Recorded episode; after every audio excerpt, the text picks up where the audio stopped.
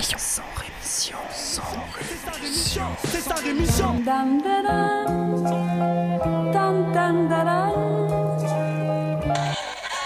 Tracheur de mon sans rémission. Des médias en masse, leur discours fout des audits. Tu parles du bruit et des odeurs, les plus polis parlent d'exotiques. Équipe d'acharnés sans rémission, pourquoi on se calmerait? On vit pas dans des palmeraies.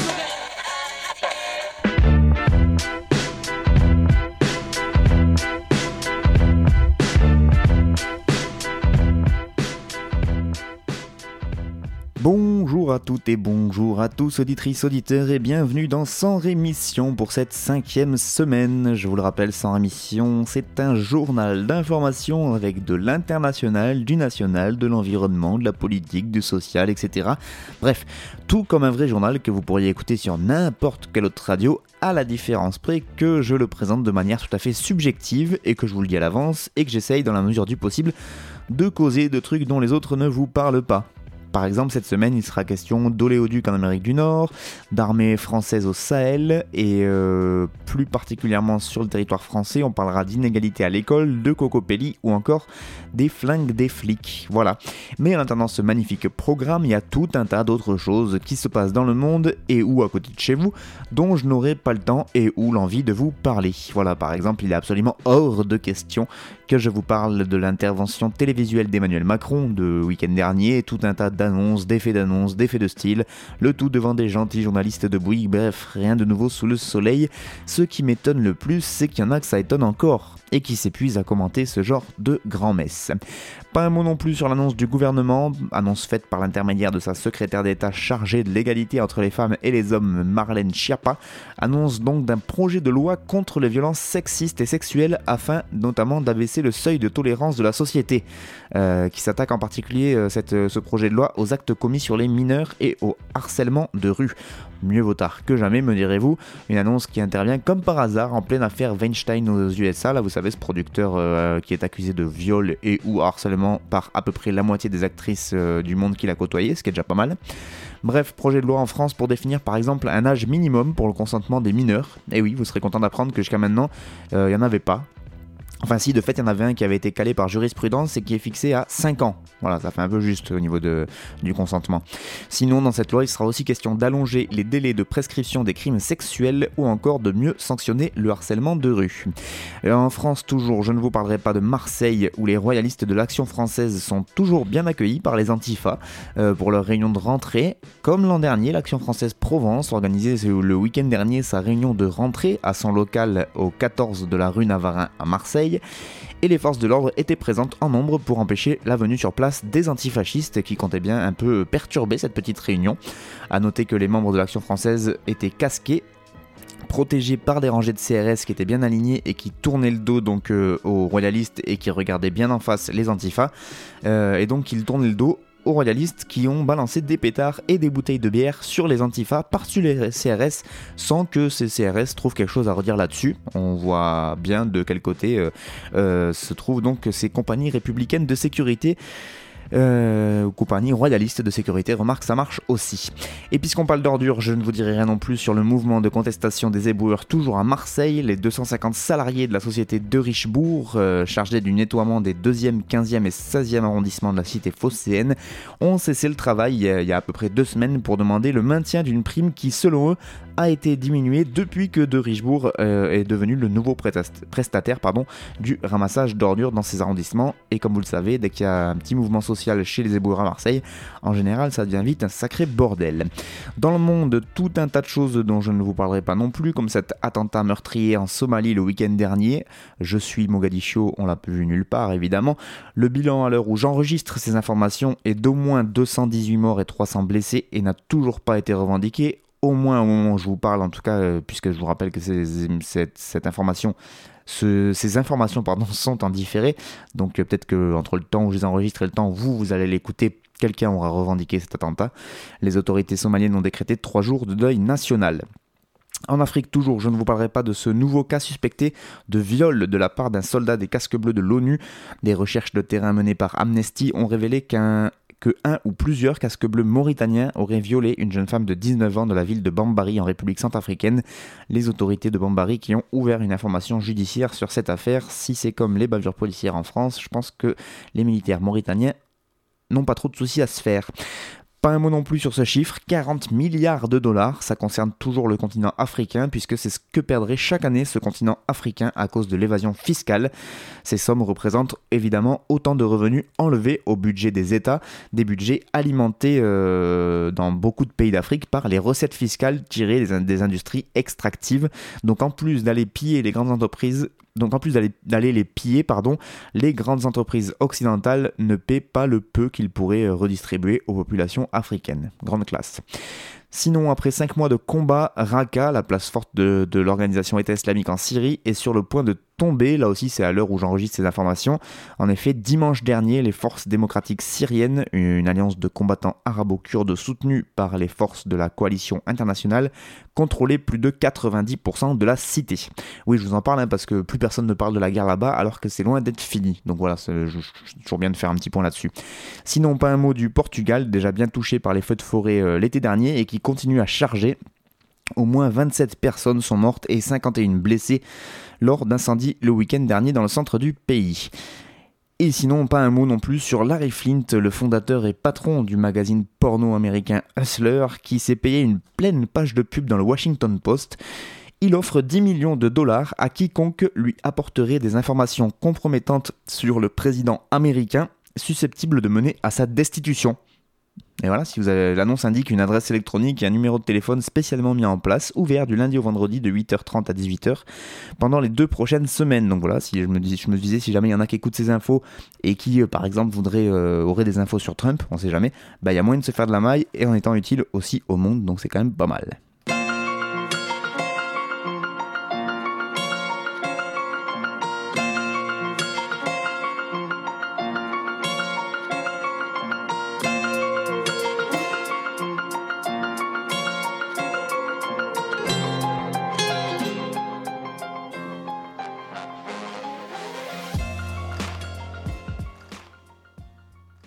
Allez, on commence les informations internationales avec un petit tour au Canada où Vinci va construire, cocorico, un oléoduc géant destiné à acheminer les sables bitumineux de l'Alberta vers la côte ouest du Canada. Ce projet est appelé Trans Mountain Expansion. Il vise à tripler les capacités de transport de pétrole issu de ces sables bitumineux donc de l'Alberta vers les côtes de la Colombie-Britannique au niveau de la banlieue de Vancouver en vue de l'exportation de ce pétrole sur les marchés mondiaux. L'annonce intervient au même moment où s'ouvre un procès qui oppose Kinder Morgan, qui est l'entreprise porteuse de ce projet d'oléoduc, à plusieurs Premières Nations canadiennes, à des organisations écologistes, ainsi qu'aux villes de Vancouver et Burnaby, qui sont soutenues par les autorités de Colombie-Britannique. Ces plaignants qui accusent donc l'entreprise Kinder Morgan d'avoir manqué à ses obligations d'études d'impact environnemental et de consultation de populations autochtones. Pourtant, c'est pas leur genre normalement. Ils craignent aussi les conséquences potentielles d'un afflux de pétroliers géants au large donc des côtes de Vancouver, ce qui n'a pas empêché évidemment Kinder Morgan de lancer les travaux, puisqu'en plus elle avait reçu en bonne et due forme l'autorisation officielle du Premier ministre canadien Justin Trudeau l'année dernière. Ce contrat donc qu'a remporté Vinci pour la construction d'une partie de cet oléoduc, c'est pour plusieurs centaines de millions donc, qui portent sur une section juste de l'oléoduc dans la vallée de la rivière Coquihalla en Colombie-Britannique. C'est pas pour tout le trajet de l'oléoduc. Ces projets s'étendent et se multiplient en Amérique du Nord. On connaissait déjà le Keystone XL qui a été abandonné par l'administration Obama mais que Trump désire relancer, qui va lui du nord au sud puisqu'il est censé arriver jusqu'au golfe du Mexique, là aussi pour pouvoir exporter. Énergie Est qui est un autre tracé, ou encore donc ce Trans Mountain Expansion, et c'est vraiment devenu un champ de bataille majeur en Amérique du Nord pour les pétroliers en raison du caractère très stratégique de ces oléoducs à la fois pour l'industrie pétrolière et pour la cause du climat. Si l'on met souvent en avant le rôle justement des intérêts pétroliers et gaziers, notamment des entreprises françaises type Total dans la promotion de ce type d'infrastructure, eh bien le secteur de la construction et du BTP et l'autre grande bénéficiaire donc de l'industrie pétrolière. Vinci, à travers sa filiale Spie Capag, s'affiche comme l'une des premières entreprises mondiales dans le domaine des oléoducs, des gazoducs et des systèmes associés. La multinationale française qui s'occupe par exemple en ce moment aussi d'un chantier de gazoduc géant qui est lui aussi très controversé, c'est le Trans Adriatic Pipeline qui se passe entre l'Albanie et la Grèce. On continue les informations avec un excellent papier de Mathieu Rigouste, pléonasme, sur l'excellent site Orient 21, pléonasme encore, papier intitulé « Que fait l'armée française au Sahel ?» Une foutue bonne question. Il présente donc ce sujet en nous rappelant ou en nous informant qu'un réseau de bases françaises quadrille actuellement la bande sahélo-saharienne dans la continuité historique du pré-carré français donc, dans cette partie du monde. Il nous rappelle que suite aux interventions militaires occidentales en Irak en 2003 et en Libye en 2011, des groupes armés se sont développés dans le Sahel, constitués évidemment sur la misère et la discrimination politique, ethnique et sociale, et qu'ils ont émergé également en réaction à la corruption, à l'autoritarisme et à la violence des États sahéliens, eux-mêmes appuyés et soutenus par la France et les pays occidentaux. C'est dans ce contexte que les troupes françaises donc, sont envoyées au Mali en janvier 2013. L'opération Serval déploie 4000 soldats en 48 heures, avec pour objectif affiché de contrer ceux de ces groupes armés qui avaient pris le contrôle de la moitié nord du pays. L'opération Barkhane vient alors remplacer Serval, elle est déclenchée le 1er août 2014 sans mandat des Nations Unies, faut le préciser, et jamais validée par le Parlement, faut le préciser aussi. Elle reste centrée sur le Mali en reconduisant les dispositifs mis en œuvre précédemment avec Serval, mais Barkhane étend aussi officiellement son quadrillage à la Mauritanie, au Niger, au Burkina Faso et au Tchad, et en débordant officieusement un petit peu aussi au sud de la Libye et dans le nord du Nigeria. La bande sahélo-saharienne dans son ensemble est donc soumise à la surveillance et aux interventions émaillées de bombardements aériens de l'armée française d'une part, mais aussi à la répression menée par les armées africaines contre les populations locales d'autre part. Des habitants dénoncent en effet des brutalités, des arrestations arbitraires et des disparitions lors de détentions secrètes de la part de troupes africaines appuyées par les forces françaises. C'est glorieux. Les soldats maliens sont notamment accusés d'extorsion et de torture lors d'interrogatoires. La concurrence chinoise menace les intérêts énergétiques et commerciaux occidentaux en Afrique depuis le début des années 2000, puisque le Sahel abrite de grandes réserves pétrolières ainsi que des gisements d'uranium et d'or, mais aussi du gaz, du coltan, du cuivre, des grenats, du manganèse, du lithium et des minerais magnétiques ainsi que des terres rares. Bref, c'est vraiment l'Eldorado. Les gisements d'ailleurs d'uranium au Niger et en particulier la mine d'Arlit constituent un des facteurs principaux de l'engagement français au Sahel. Areva, géant mondial du nucléaire détenu en grande partie par l'État français, y profite d'un quasi-monopole sur l'extraction de l'uranium. D'ailleurs, j'en profite pour placer un mot, les populations locales en font les frais. Il y a une ONG qui s'appelle Aguirine Man qui dénonce en ce moment l'exposition des populations locales voisines de la mine d'Arlit, leur exposition à des taux de radioactivité qui dépassent les limites légales. Mais bon, ça c'est encore une autre histoire et je pense qu'ils sont pas encore prêts d'arriver à leur fin et de pouvoir avoir justice. Bref, si on reprend le cours de l'article de Mathieu Rigouste, donc sur Orient 21, il nous apprend que le Sahel en fait est ciblé parallèlement comme un tissu de marché à développer. Et oui, c'est pas qu'un terrain de jeu pour les antimilitaires. 40 000 entreprises françaises, dont 14 multinationales, sont présentes en Afrique. Aux côtés des géants Total, Vinci, Lafarge et Areva, qu'on connaît depuis un petit moment, on retrouve Orange, Accor Hotel, Veolia ou encore Carrefour, qui eux visent l'émergence en fait de classes moyennes autochtones et l'urbanisation accélérée de cette zone. Pour revenir aux opérations militaires, le Sahel sert aussi parallèlement de laboratoire et de vitrine pour les matériels et méthodes de l'armée française. Serval puis Barkhane ont en effet été l'occasion de tester et de promouvoir quelques petits outils, notamment les avions de chasse de Dassault et les missiles de la société aéronautique MBDA. On retrouve aussi les lance-roquettes unitaires LRU qui ont été utilisés pour la première fois en mars 2016, c'était là-bas. Le drone du génie Drogen développé par Infotron pour la détection d'engins explosifs a été testé en situation, là-bas. Et l'avion de transport militaire A400M a passé ses évaluations à Madama, au Niger, donc en août 2016. C'est vrai que c'est pratique. Cet emploi en plus sur le champ de bataille permet d'acquérir un label, le label Combat Proven, ce qui veut dire en fait testé au combat, prouvé par le combat je pense, c'est un truc comme ça. Et en fait ce label-là est décisif sur le marché mondial de l'armement parce que bien, les acheteurs font plus confiance à du matériel qui a déjà été testé dans des conditions réelles. Donc c'est pratique quand même d'avoir des petits terrains de guerre comme ça un peu tout le temps. De plus, la formation des armées africaines permet de générer d'autres marchés, notamment Renault Trucks qui en a fait profiter d'une hausse des contrats avec le Mali durant l'opération Serval. Donc bien que peu solvables, les pays sahéliens peuvent bénéficier de prêts à travers lesquels ils continuent à s'endetter, notamment le programme de formation régionale sécurité et défense qui, associé à l'aide publique au développement, conduit également des acteurs publics à livrer des contrats de conseil, surveillance et fichage aux firmes françaises. Eh ben oui, on croque de tous les côtés. Les opérations extérieures de l'armée française ont un coût important du côté de la bande sahélo-saharienne. Ça impacte le budget des armées. Barkhane coûterait 600 millions d'euros par an, selon le rapport de la Cour des comptes intitulé « Les opérations extérieures de la France 2012-2015 » qui a été rendu public en 2016. D'ailleurs, on sait en plus que ces chiffres ne prennent pas en compte l'ensemble des surcoûts induits dans ce genre d'opérations extérieures. Donc si ça se trouve, c'est encore sous-évalué, c'est 600 millions d'euros par an. Mais si elle coûte beaucoup à l'État, cette opération par contre profite clairement aux industriels.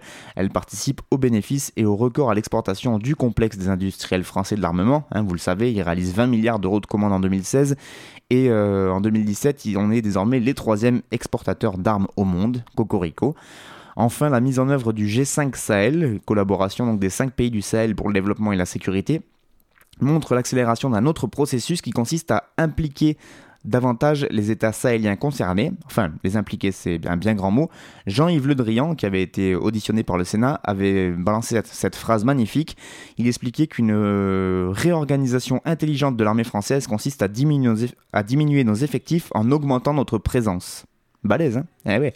Et puis de toute façon, comme l'a affirmé Emmanuel Macron lors de son premier déplacement à l'étranger le 19 mai 2007, c'était sur la base de Gao, comme par hasard. Il a déclaré donc, Emmanuel, on ne peut fixer un terme aux missions de la France dans ces régions. Voilà, comme ça, pas de deadline, on peut continuer tranquille. Vous pouvez retrouver cet article dans son intégralité sur l'excellent site Orient 21. Je vous le conseille fortement d'aller faire un tour parce que c'est toujours bien de lire du Mathieu Rigouste. Là-dessus, il n'y a aucun souci. On va passer maintenant aux infos nationales. On y va, c'est parti.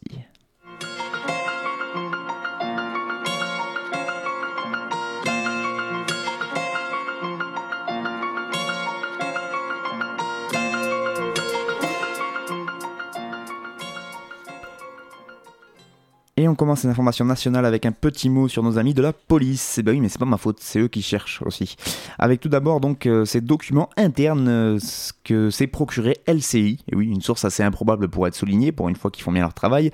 Bref, deux notes confidentielles récentes de la police des polices et dont le constat est on ne peut plus clair. Les policiers français font de plus en plus souvent usage de leurs armes et pas toujours correctement. 5 mois après la promulgation d'une nouvelle loi qui assouplit les règles de la légitime défense pour les policiers, eh bien le premier constat est implacable. Le nombre de tirs policiers est en nette augmentation. Au cours du premier semestre 2017, donc de cette année, 192 tirs de keuf ont été recensés au total. La hausse par rapport à la même période en 2016 est plutôt significative puisqu'on est sur de l'ordre de plus 39%. Plus impressionnant encore, les tirs d'intimidation ou de sommation explosent, plus 89% d'intimidation ou de sommation. Donc des situations, vous le savez, ce qu'ils appellent des situations de légitime défense où les fonctionnaires préfèrent tirer en l'air ou vers le sol plutôt qu'en direction de leur agresseur. C'est déjà pas mal, ça fait moins de morts. Des tirs justifiés et justifiables, selon l'IGPN, évidemment, la police des polices qui fait tout pour dédouaner ses officiers. Les scénarios de tirs directement vers des assaillants, eux, restent stables. 19 tirs sur des personnes dangereuses, armées ou apparemment armées. Voilà. Donc 19 tirs au premier semestre 2017, c'était 17 en 2016, donc l'évolution effectivement n'est pas énorme. Les coups de feu en direction de véhicules en mouvement augmentent aussi, sans ambiguïté, plus 32,6%.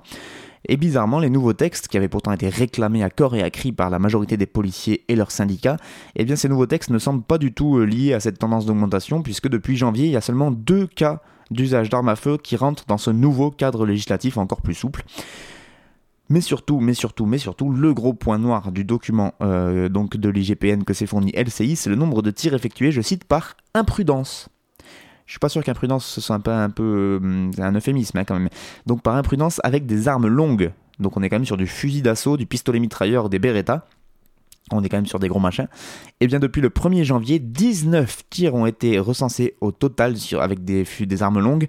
18 d'entre eux étaient accidentels.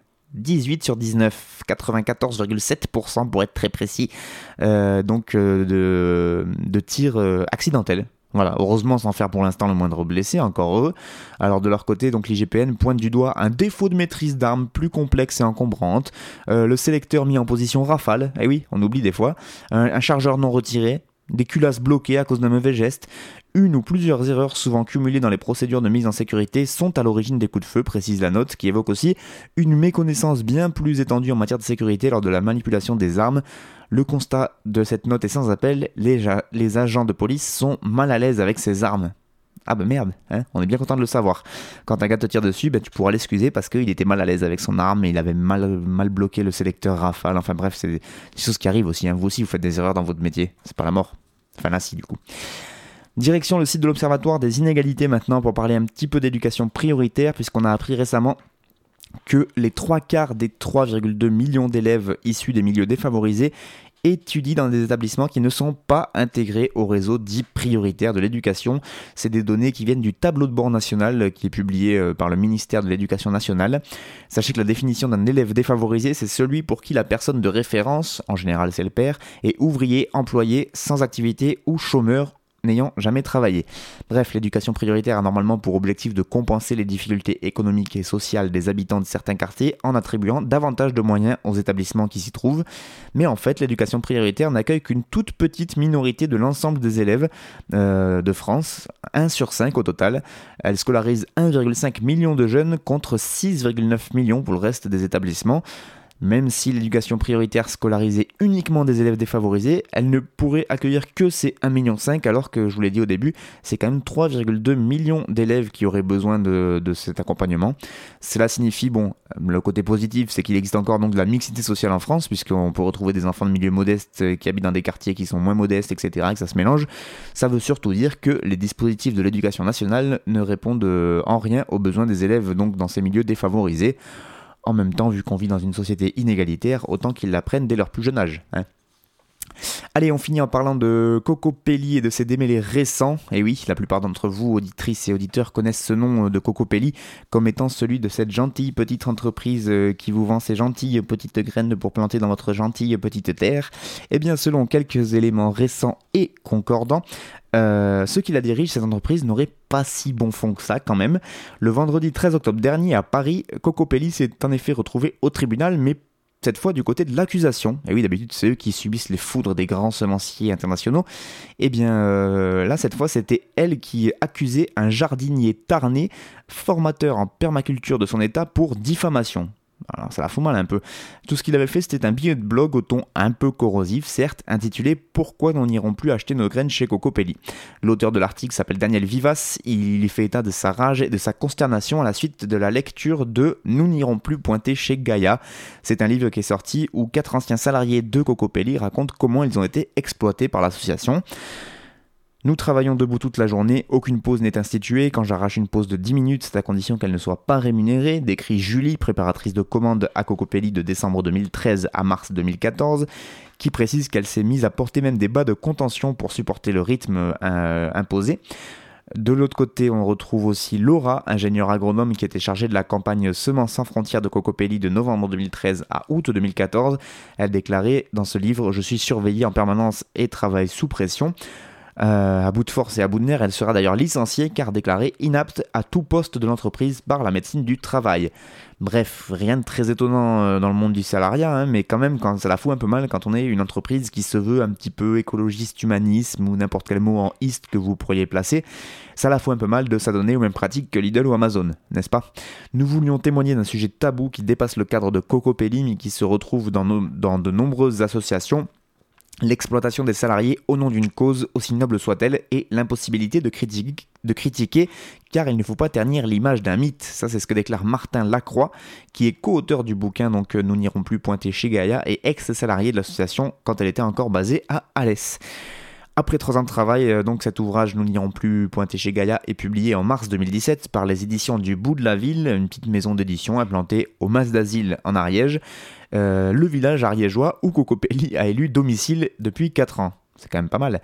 Nous savions que nous nous exposions à une réplique de l'association, précise l'éditeur Floréal Klein.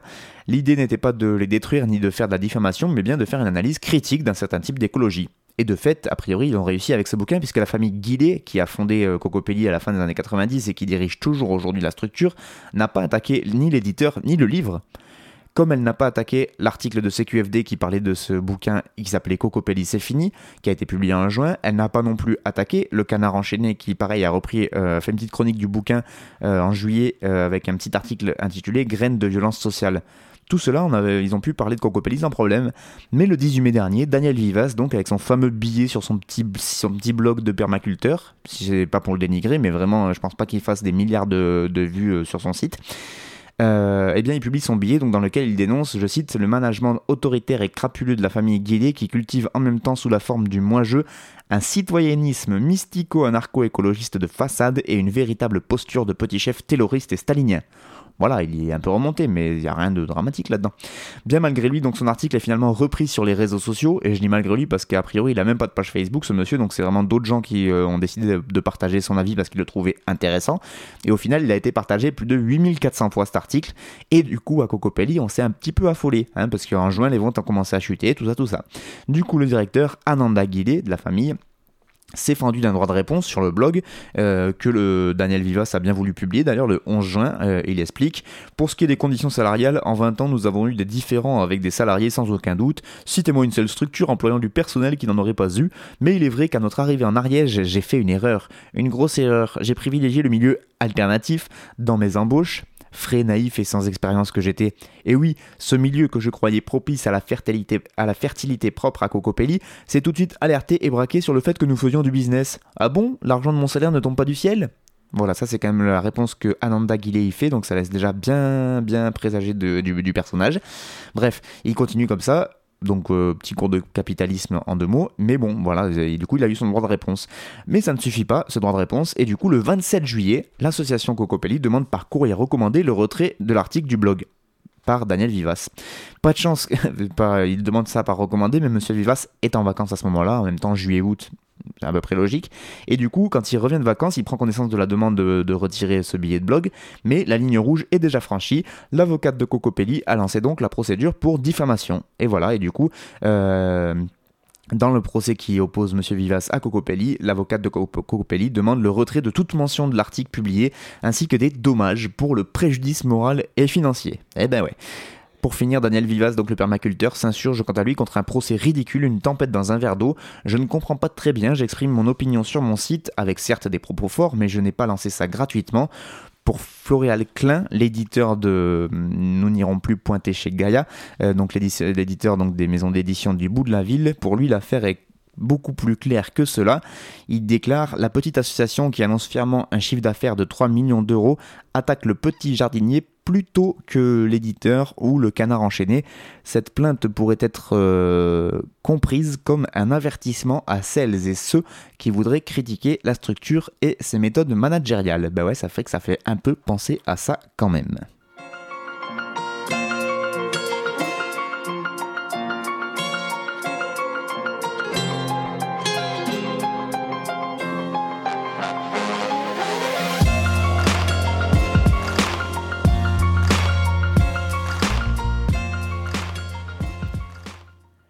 Et voilà, c'est la fin de Sans Rémission pour cette semaine. Merci beaucoup à vous de l'avoir suivi. Je vous rappelle qu'il existe un audioblog sur Arte Radio où vous pouvez retrouver toutes ces émissions. Elles sont écoutables et téléchargeables. Moi, je vous donne rendez-vous dans 15 jours pour un nouveau point sur ce qui se passe dans le monde.